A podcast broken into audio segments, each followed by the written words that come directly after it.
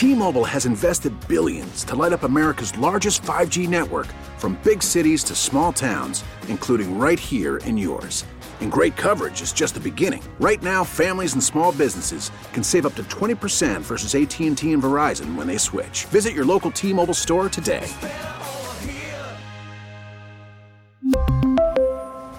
Plan savings with 3 lines of T-Mobile Essentials versus comparable available plans. Plan features and taxes and fees may vary.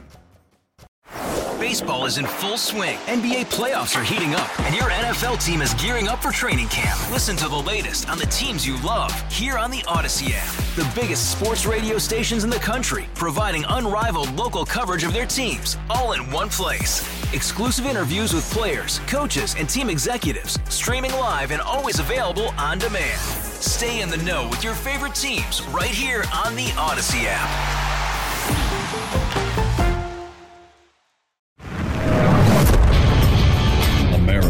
Faces a choice.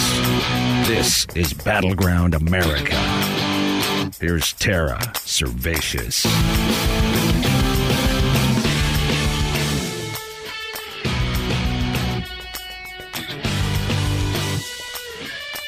I don't think this is incompetence on the part of the Biden administration. I think they mean to do this on purpose in order to demoralize both the American people and the American military. This wasn't like Joe Biden made one rash decision and then everybody decided to bug out. You had the entire military apparatus, you had the entire State Department, you had the intelligence community give this the green light, knowing that in Afghanistan, the Taliban was going to run us out of the country, try to humiliate us, and make America look bad. We knew that was going to happen, and we did it anyway. It strikes me that this is kind of, this is really the Great Reset. Getting America off the world stage in the most humiliating way possible, getting places like Afghanistan to blow up, have millions of migrants go throughout Europe during this pandemic where there's chaos ensuing everywhere. This is, again, you, you often say that there's no conspiracies, but there are also no coincidences. This is not a coincidence. This is a plan on the part of the U.S. government to get us out of Afghanistan in the most embarrassing, humiliating way possible because they do not respect the United States and they want to demoralize the American people. That's Brian Kennedy, former combat vet with the American Strategy Group. And once you understand what he says, everything else our government does right now in Afghanistan begins to make sense. There's no way they didn't see this coming, which makes none of this an accident. And it kicks off our most insane things of the week podcast, where I run down the news of the week and only the news that we've never seen before. You'd think I'd have a hard time doing this, but I leave half the podcast on the cutting room floor every week, which tells you the cone of times we live in. So let's get started. Insane thing number one a new financial record. We set a lot of those under Trump. I kept a stack of news printouts of them. It's three and a half feet tall and yellowing in the corner of my studio. I'm amassing a similar stack for Biden, but these aren't the kind of records you want to shatter, like this one this week. Inflation hit a record high in the Kansas City Fed Manufacturing Index. It measures inflationary pressures on goods manufactured in the central U.S., and it rose to a record level in August. That's according to the Federal Reserve Bank of Kansas City on Thursday. Here's what makes it scary it's the running escalation. The Kansas City Fed's index for prices received jumped to a seasonally adjusted 61 from July's 52, the previous record high. Wait, wait, wait. I'm sorry. You mean worse than Jimmy Carter in the 70s when inflation was legendary? Yep. That's two record highs, two months in a row. That can't be good. Which makes this the perfect time, not to pass a $3 trillion printing and borrowing binge because we don't have the cash to pay for it. It's actually really a $5 trillion binge. But for whatever reason, the Democrats and the media insist on sticking with the $3.5 trillion figure. Whatever the case, it's almost certain to destroy the dollar and our economy going forward. Passing it at a time of record high inflation is Zimbabwe style. Absolute, utter madness. For now, Democrat Senator Kyrsten Sinema is saying, uh uh-uh, uh, she's not voting for it. Literally, as the dollar hangs on the razor's edge. Could go either way. Here's why we're here at this point, folks. And we weren't here even in December uh, when Trump's package, which we had to borrow a lot of, passed. Because once you hit a critical point of owing the entire economy, typically you hit hyperinflation and you can't stop it. We've seen this over and over again with country after country that's done it. And this year, we hit that tipping point where we owe the entire economy. That's the time to put the brakes on in a panic. Instead, we're hitting the gas. And that's insane. Which leads us to insane thing number two. Vice President Kamala Harris warning this week that you ought to go ahead and order your children's Christmas presents now. It's August. Or you might not get them in time. Yeah. Uh, she says she expects a shipping slowdown due to climate change, which means something else is going on. Yep, and other pressures. What does she know? Folks, she said this at a business roundtable. I don't mean to panic, but you should remember that at the height of the pandemic, which was at Christmas time last year, it was January and February was when we had the height of cases. Uh, we didn't have problems getting Christmas presents. We did have problem, problems getting toilet paper occasionally, but that was because people were overbuying and storing it, not because there was some sort of slowdown in the supply chain. What's coming? Worse yet, Harris said it with a smile on her face and her typical cackle that she uses, you know, when people die or Americans can't get out of Afghanistan, which is really scary. If she's cackling, it's usually about death and destruction. That's not good.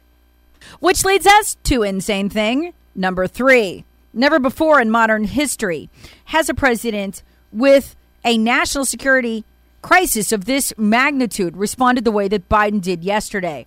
Bonchie over at Red State captured it perfectly. For nearly eight hours, the President of the United States remained silent. This is after the terror attacks. Shockingly, even as the death toll rose, we heard nothing. No written statement offering condolences for their deaths ever came. We're up to 13 dead as the recording service members as at the recording of this podcast. The White House couldn't even muster a quick show of empathy via Joe Biden's Twitter account. Once again, it became patently obvious that we simply don't have a president. Then Biden finally emerged, showing up 25 minutes late for the most important presser of his life, in which he'd be reacting to the deadliest day for the military in over a decade, Bonchie writes. The president's performance ranged from cold to defensive to incoherent when pressed on what will happen to the Americans who remain trapped in Afghanistan. Biden admitted that they would be left behind, only offering a passing promise that we'd work to extract them by other means. To call what happened today a dereliction of duty would be too kind, he writes. This is a man who isn't cognizant enough to even be derelict because that would require some semblance of awareness. And to be honest, I'm not sure Biden knows where he is most of the time.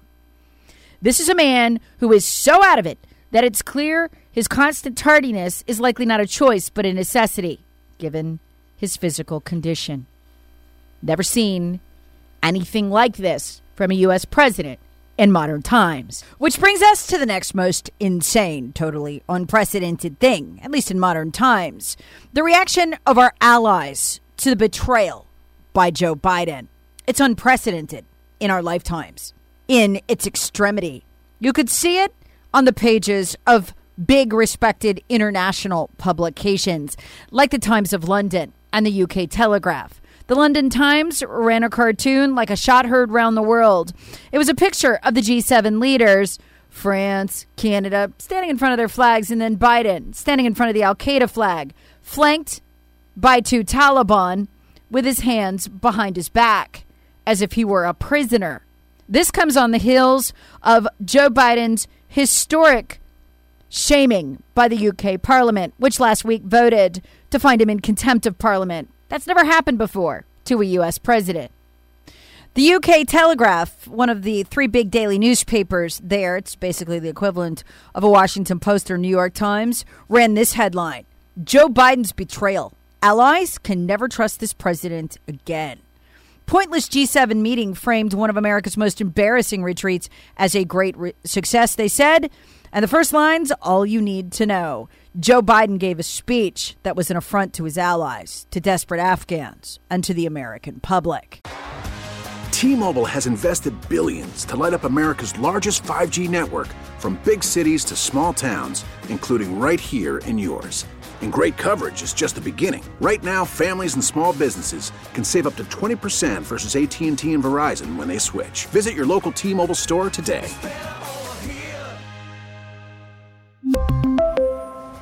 Plan savings with 3 lines of T-Mobile Essentials versus comparable available plans. Plan features and taxes and fees may vary. Baseball is in full swing. NBA playoffs are heating up, and your NFL team is gearing up for training camp. Listen to the latest on the teams you love here on the Odyssey app. The biggest sports radio stations in the country, providing unrivaled local coverage of their teams, all in one place. Exclusive interviews with players, coaches, and team executives, streaming live and always available on demand. Stay in the know with your favorite teams right here on the Odyssey app. How bad is it? Former British MEP and head of Britain's Independence Party, Nigel Farage, nailed the depths to which the U.S. has fallen in the eyes of its allies. This clip I'm about to play would baffle most Americans. Why are our allies so angry about us pulling out of Afghanistan? That's not what they're angry about.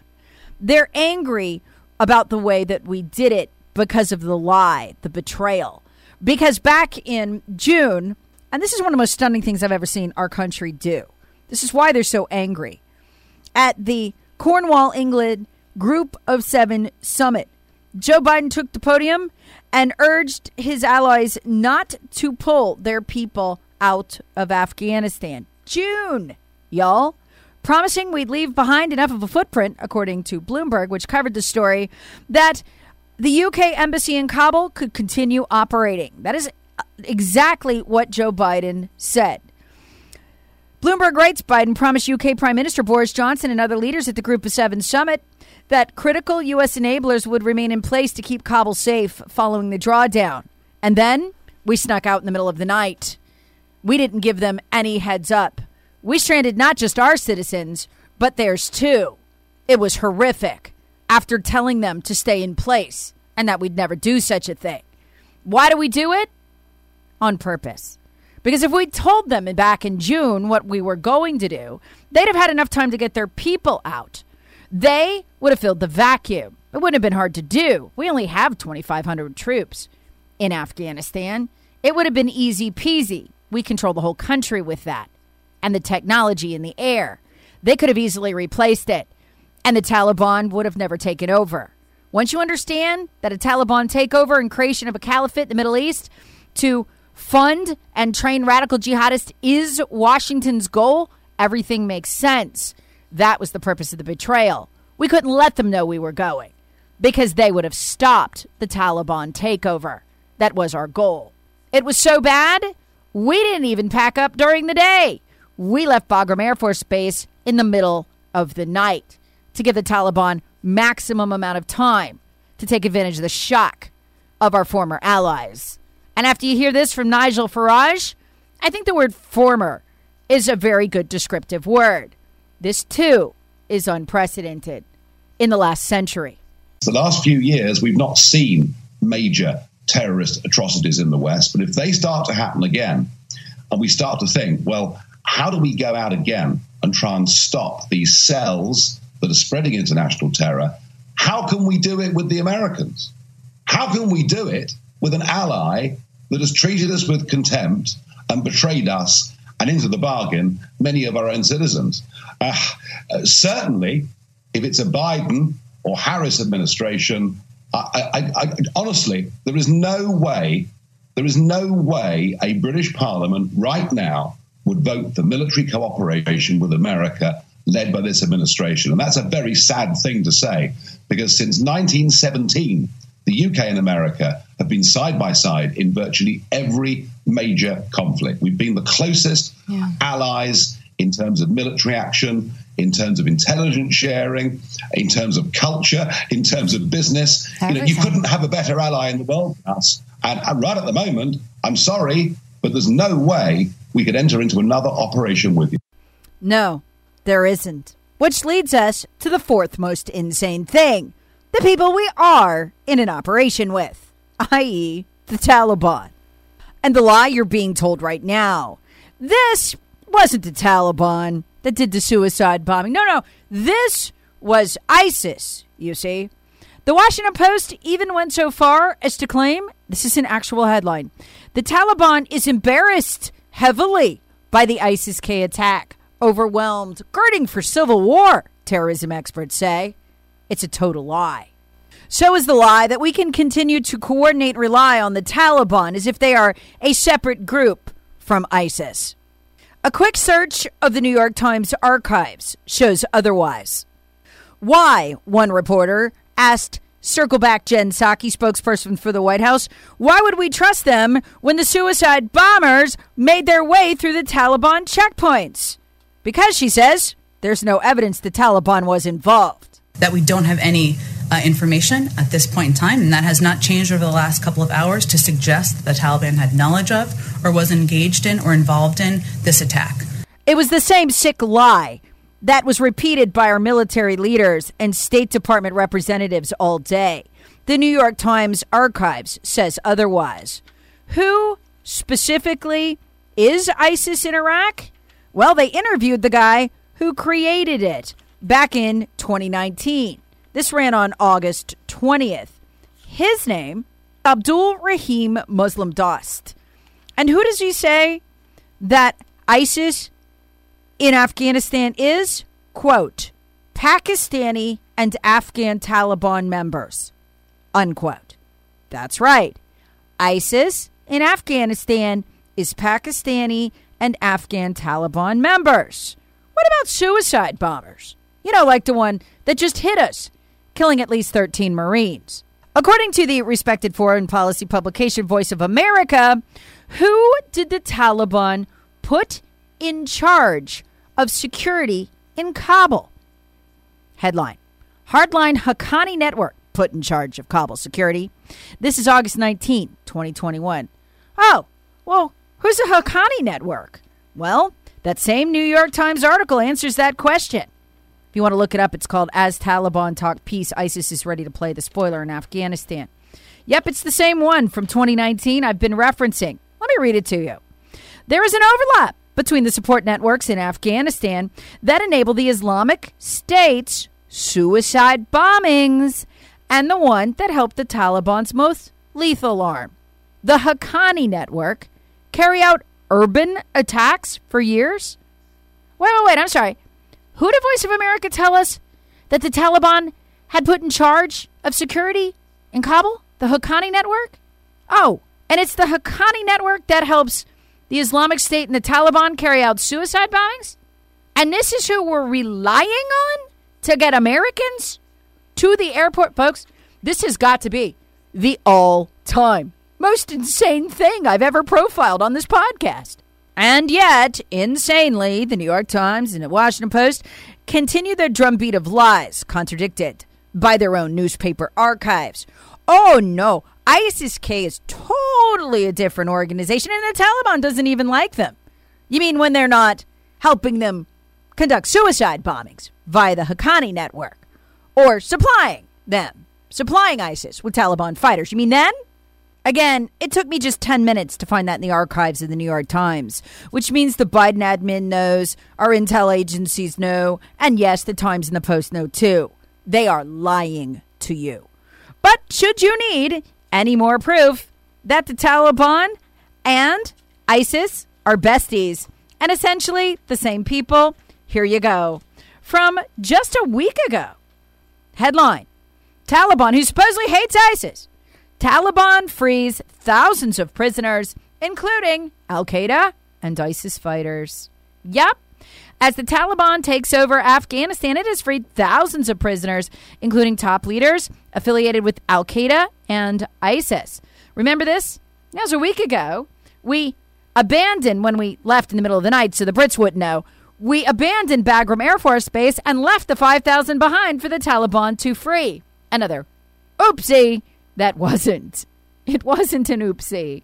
We did it on purpose, including among the 5,000. Remember from last week, people on our and international terror watch list. What did Marjorie Taylor Greene tell us, the Congress member, last week?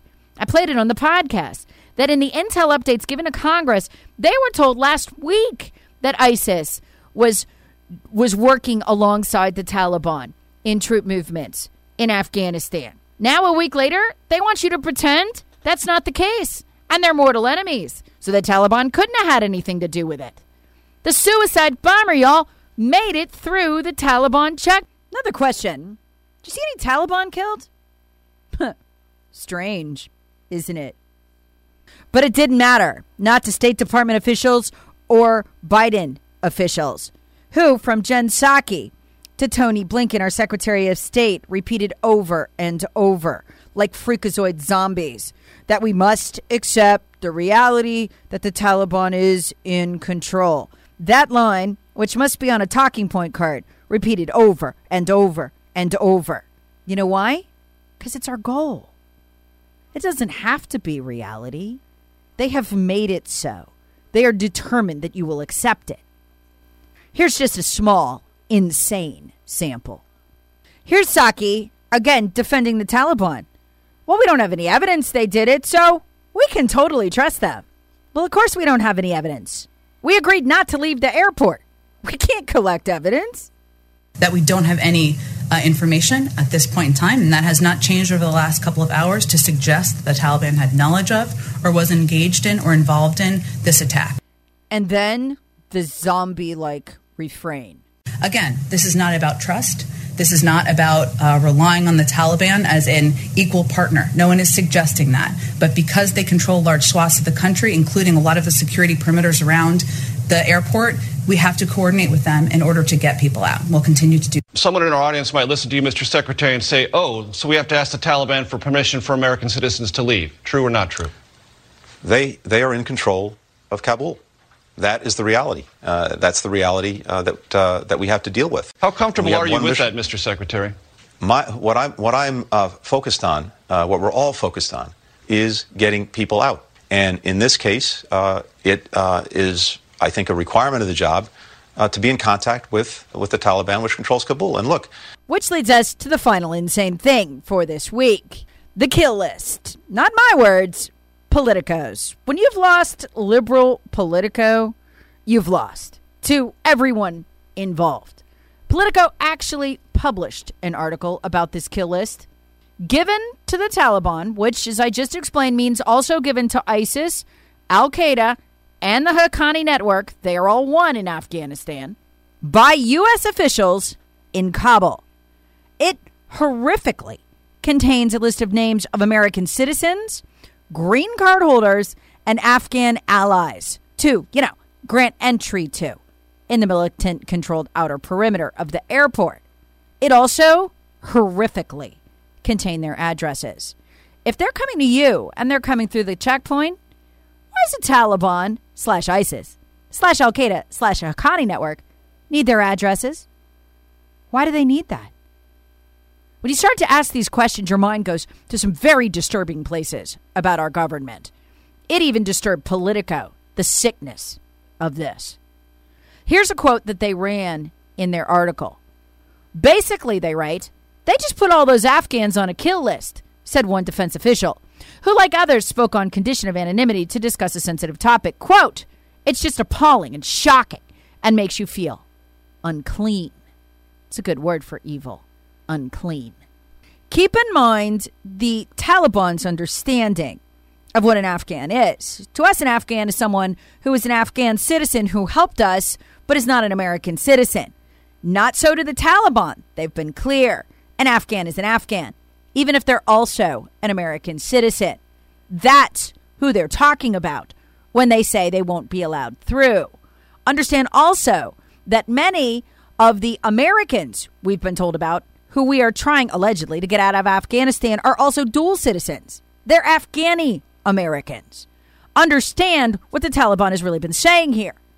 Afghani Americans are ours, not yours, and they can't pass. Again, that's a lot of the Americans. We want to get out. And now they have their addresses. Oh, God. God help them. I'll leave you with a final thought. This administration clearly has no regard for human life and even less regard for American human life. What are they capable of doing to you and me and us?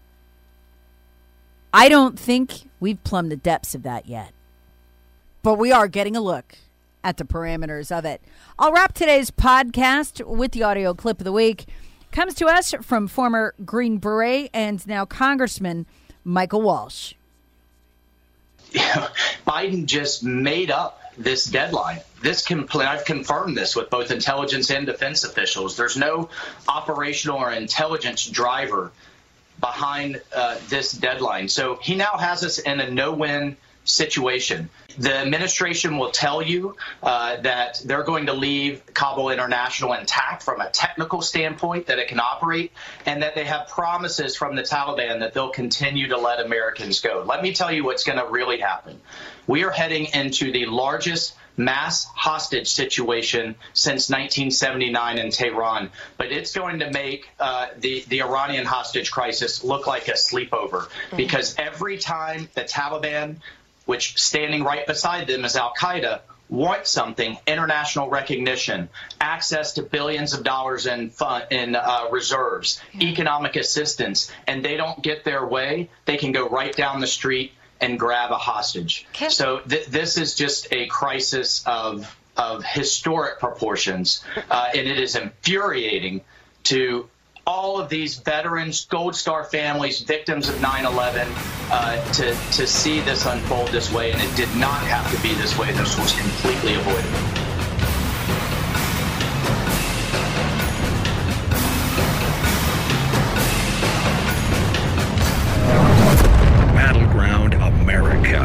Tara Servatius. Please subscribe on the Odyssey app or wherever you get your favorite podcasts. Share with friends, family, and other free thinkers. Thanks for listening.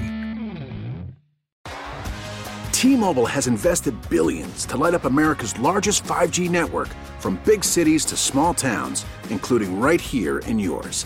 And great coverage is just the beginning. Right now, families and small businesses can save up to 20% versus AT&T and Verizon when they switch. Visit your local T-Mobile store today.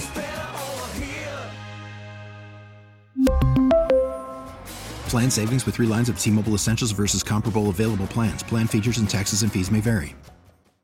Hey, Rob Bradford here. I have set out on a mission with my good friends at FanDuel to prove what I have known for some time baseball isn't boring. Now I have a daily podcast to prove it with some of the most notable people in the baseball world screaming baseball isn't boring from the mountaintops or at least agreeing to come on our show. Players, managers, GMs, and yes, even the commissioner of baseball, Rob Manfred. It has been a constant wave of baseball's most powerful voices. So join the revolution, subscribe, and soak in Baseball Isn't Boring. Listen on your Odyssey app or wherever you get your podcast. You'll be glad you did.